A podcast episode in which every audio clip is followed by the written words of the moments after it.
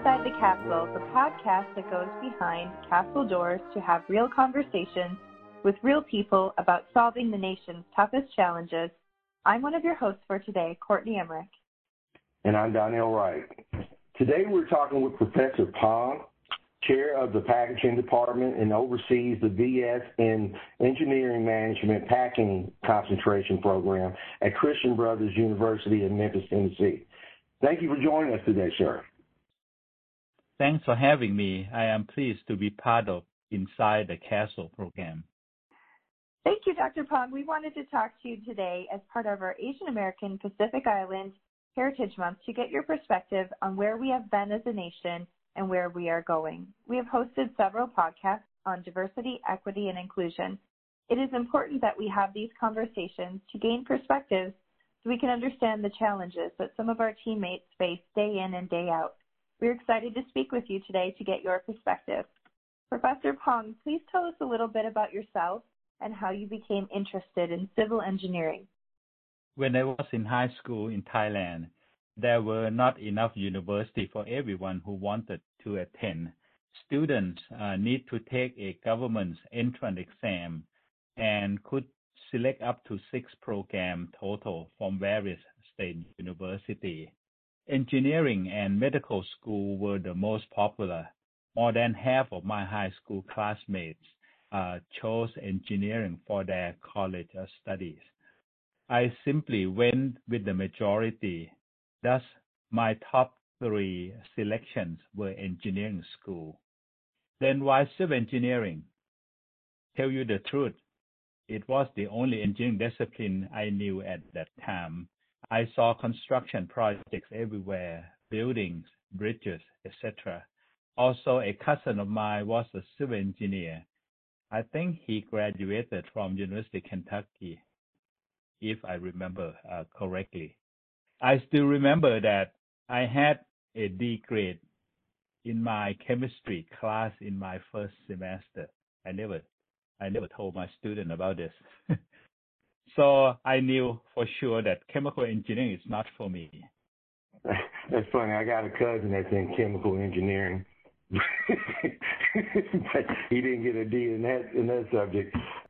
That's wonderful. So so let me ask you something, Dr. Pong. When you were uh, when you were a kid, and I'm talking about before high school, building buildings and, and stuff like that, was that something that uh, you got into uh, or you thought about when you were even younger or just when you got into high school? Actually, my father, uh, he ran a hardware uh, store, hardware business. So I'm get used to some of the construction material, uh, bolts, nuts, you know, pipe, it some of them are more mechanical uh, than uh, civil. Uh, we don't sell like timber or concrete, cement like that. Okay, but I get used to some of the hardware that we we use a lot in construction. So that's part of my training. You know, from very young, I help my father with uh, with his hardware store. So that may be one of the reasons that I want to be an engineer, but really don't know exactly what kind of engineers I would be in. Wonderful. Thanks for sharing, Professor. As I think of the term glass ceiling, glass ceiling, it's often talked about in studies of wage gaps between men and women and describes situations, particularly in management and professional occupations, where women are limited in the types of jobs they're able to, to take or uh, participate in.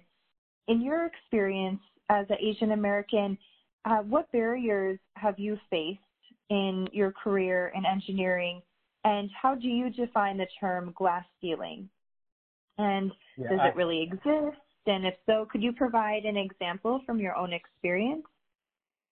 Yeah, I think glass ceiling really does occur. I read about average salary of women is lower than male counterpart. However, I do not have uh, data about salary of Asian American, especially with uh, engineers. Uh, but that doesn't mean it does not exist. I just have the data to support it. However, if you look at in the recent years, a lot of changes have taken places. Many big corporations now have females as their uh, CEOs, Chief Executive Officer, including General Motors, Citigroup, Best Buy, Oracle, General Dynamics, just to name a few companies. Okay. Uh, the same is true for Asian uh, CEOs, especially with tech company, the famous one like Google and Microsoft, for example. Okay, that uh, they their CEOs from originally from India. So uh, does occur, but things is changing. Now, in my environment, I work with educational environment all my career. Okay, mostly since I graduated uh, from uh, Texas A&M, and in the in the education environment it's a bit different. I don't think it's it may exist, but you sometimes you don't feel it. Okay, uh, you you spend more time with your student, uh, and we usually work with a smaller group of faculty, so I don't see any. I don't personally I don't have that glass ceiling and actually I start from regular professor and move up to become like management position, like department chair for the civil and environmental engineering. And I move up to, to the dean position for the school of engineering. So I don't see I have any glass ceiling problem. And actually, I was dean uh, for total of actually from uh, two uh, two terms one from 1999 to 2005 and went back again uh, in 2000, I think it's 14, and I just stepped down last year, 2020. Yeah, so, so for me, I don't have that that uh, negative experience of that glass ceiling, but I believe that they do exist Thank you so much for sharing the successes that you've been able to accomplish in your career. And have you noticed how the glass ceiling or any barriers have changed over your lifetime? And do you think things are getting better? And what advice would you have for young professionals, uh, in particular young Asian American professionals who are uh, seeking uh, career growth? Yeah, I think first of all, when you are different, uh, you have to work harder. There's no question about that. You have to prove that you can contribute, you can make difference. Okay, I think that's the key. Um, I have to admit that I work really hard. I'm a workaholic. Okay, sometimes people get my email like midnight. but one thing about like anti-Asian or things like this or glass ceiling, first we have to understand that it's a human nature that we tend to stay together with those who are similar to ourselves. Okay, we feel more comfortable with people of the same color, same ethnicity, same cultural background. Okay, like now when you when you talk about you know, sometime when when I went to Asian Institute of Technology, we have professors that come from different countries from Australia, from England, uh, from India, from Japan. Same with students, they come from all over the places. And sometimes even joke, you know, we come from different cultural background. When people uh, tell joke and only people from the same culture, they laugh. But those that come from different culture, they, they didn't get it. you know, that's, that's, that's the reason that that's a human nature. Many, and some of them uh, they don't feel comfortable with those who are different from them. So this is human nature. We have to uh, understand that. And back to the year that I did my master degree at Asian Institute of Technology. When you walk into the cafeteria at the time, it probably still true this day, for lunch or dinner, you saw students separated by their nationality. Okay, there's a table for Thai student. There's another Indian table. There's another Vietnamese table, a Korean table, Malaysian table. Okay, that's no conflict. It just it's just natural. People just sit together with people that come from the same country. Now, anti-Asian uh, violence is unfortunate, but it's not new. You know, we have a lot of things that happening over the years in this country. Anti-black, anti-Hispanic, and anti-others are something that common. The good news is not everyone hates other people. We need to focus on similarity rather than differences. I think that's the message that everyone should get across. Yeah, people are different. People are similar too. Depend on which side that you want to focus on. We need to focus on similarity. Everyone want to have a happy life. That's a similarity. Everyone want to be successful in life. Okay. Everyone want to have a good income. So we searching for the same thing. Okay. And that why we want to look at the differences. We may look different, but the bottom line, we are the same.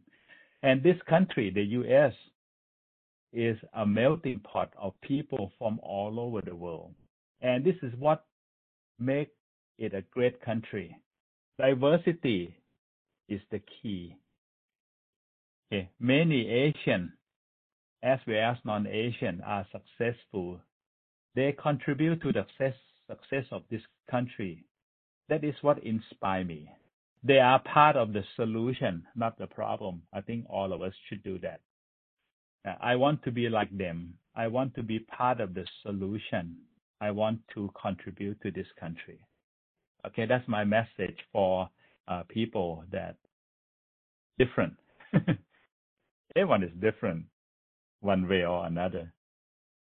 I totally agree. Totally agree with you, sir. I want to kind of go back a little bit to something that you said. I, being a person of color, I, I kind of felt this way, and I was actually taught this growing up that I was going to have to work a little bit harder than those people who weren't, you know, who weren't black, who weren't Hispanic, who weren't Asian. And do you feel like that's a normal thing? Uh, you know, is that a cultural thing for people of color? You feel like that's that's the norm that we have to work harder. Yeah, I think you have to prove yourself to people that do not accept you, and everyone need to work hard anyway. Uh, should at least they should work hard to contribute uh, to the organization. Okay, because that's their future too. Uh, so I really believe in hard working. And I told my students all the time that there's nothing to replace uh, hard work. Okay.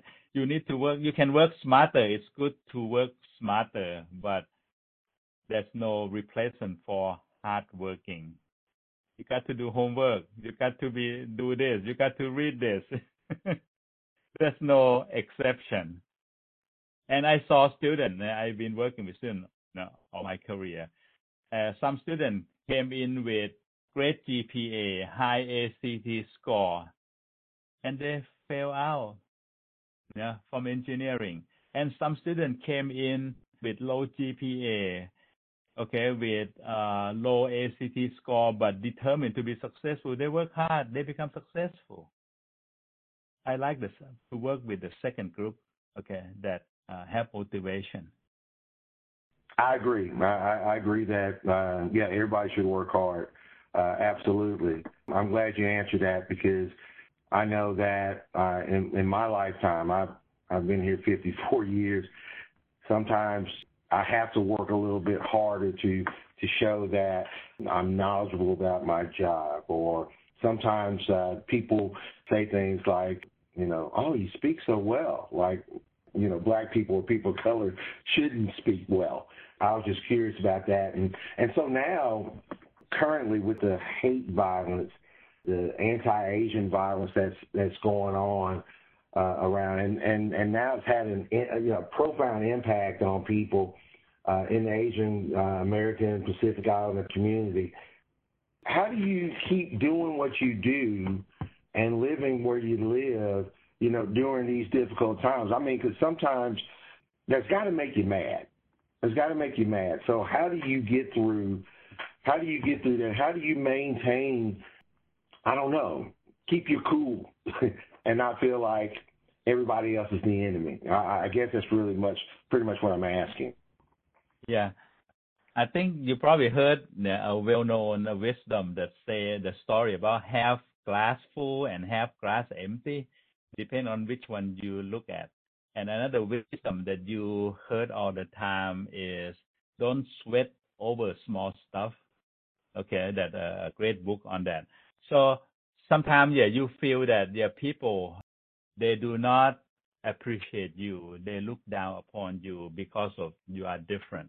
Okay, but you have to look at what is your long-term goal. You want to be happy. You want to be successful. So why you want to waste uh, your time on small stuff? Okay, don't sweat over small stuff. Okay, so something like this, and you always have a choice between looking at the positive side or the negative side of things. And everything always come with like a coin, always have two sides. So it's your choice. If you choose to look at the positive side, then it makes you happy. It makes you successful. But if you look at the other side, it makes you angry. And when you get angry, you lose your productivity. You even become unhealthy yeah, if it gets uh, too deep into your mind. And I'm a Buddhist, and we always talking about forgiveness. You know, that's something that's fundamental to a lot of people from Thailand because we uh, we are Buddhist country. We were taught from very young that you need to forgive, you need to forgive. Okay, so when you forgive someone, actually, you feel a lot better. You feel lighter. Okay, you throw away that burden. So that's how I move on with my life without, you know, uh, spending or losing energy on uh, small stuff. That's very interesting. That's very interesting. That's that's that's tough to do. I applaud you for having the ability to do that. A lot of people, a lot of people can't do that. You know, I know uh, there was some uh, a lot of coverage. Uh, what yesterday, uh, or I don't know if it was yesterday or today. Uh, you know, it's been a year since the uh, uh, the murder of George Floyd, and you know, people are still angry about that. And forgiveness, I, sir, I'm I'm with you on that. But you know, but I'll tell you, that's a tough thing for a lot of people to do.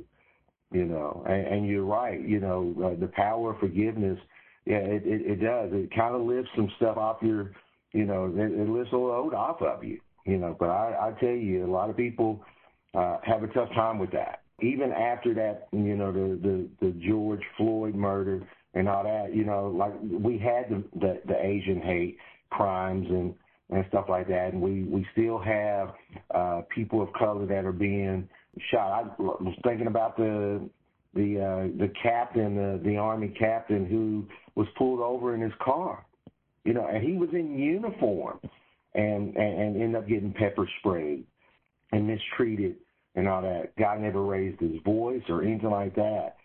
I'll be honest with you. I try to find some type of consolation in the fact that yeah, they may have fired that officer, but gosh, you know that that guy. And like I said again, this guy was in uniform you know, when that happened to him. So I, I applaud you, I, and, and I totally agree with you that forgiveness is is the way to go. But I tell you what, it's it's tough for a lot of people who yeah. who have to live day in and day out. I agree. Uh, it's it's very hard. It's easy to say, okay, but it's hard to do when it happened to uh, you or immediate family. Okay. Uh, but we need to keep thinking about that. We need to forgive for things that not a big deal. But if someone come and let's say kill some member of your family, okay, that could be a different. It's going to be hard. It's not easy to do. Yeah, the principle is there, but easy to say, but hard to do.